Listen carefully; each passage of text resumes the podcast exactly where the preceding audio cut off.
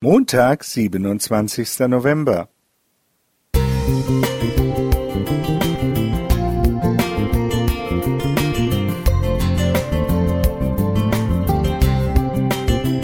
Ein kleiner Lichtblick für den Tag.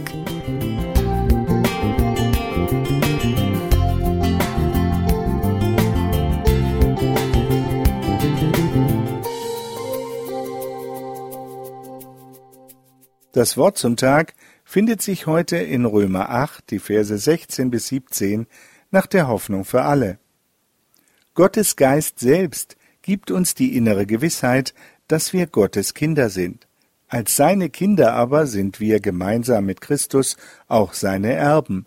Und leiden wir jetzt mit Christus, werden wir einmal auch seine Herrlichkeit mit ihm teilen. Wenn ein Mensch stirbt, gibt es für die Hinterbliebenen viel zu erledigen. Manches lässt sich unbürokratisch regeln. Für einiges, beispielsweise das Konto des Verstorbenen, reicht vielleicht eine Vollmacht, die der Erblasser ausgestellt hat und die auch über den Tod hinaus gilt.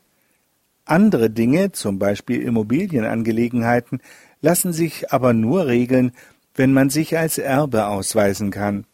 Dafür kennt das deutsche Recht den Erbschein. Um einen solchen Erbschein zu erhalten, muss man beim Nachlassgericht einen Antrag stellen. Dort wird geprüft, ob der Antragsteller tatsächlich der Erbe ist. Wenn ein Testament vorliegt, muss dies auf seine Gültigkeit überprüft werden. Wenn kein Testament existiert, stellt sich die Frage nach weiteren Hinterbliebenen. Erst wenn alles seine Richtigkeit hat, wird der Erbschein dem rechtmäßigen Erben übergeben. Die Bibel verspricht mir im Eingangstext ein Erbe, dessen Umfang und Wert jedes weltliche Vermögen weit übersteigt. Es ist das Erbe Gottes. Sein Erbe setzt jedoch kein Ableben voraus. Er ist ja der ewige Gott. Gemeint ist damit die einzigartige Möglichkeit, als rechtmäßiger Erbe in die Herrlichkeit eines wunderbaren Gottes hineingenommen zu werden. Diese Chance räumt Gott uns sündigen Menschen tatsächlich ein. Allerdings muss hierfür die Gotteskindschaft bestehen. Habe ich diese Beziehung nicht, bin ich auch kein Erbe und würde diesen Erbschein nie empfangen. Wenn ich aber Gott ehrlich und ernsthaft bitte, mich als sein Kind anzunehmen, dann wird er dies tun, und wir erhalten den himmlischen Erbschein für den ganzen Reichtum Gottes.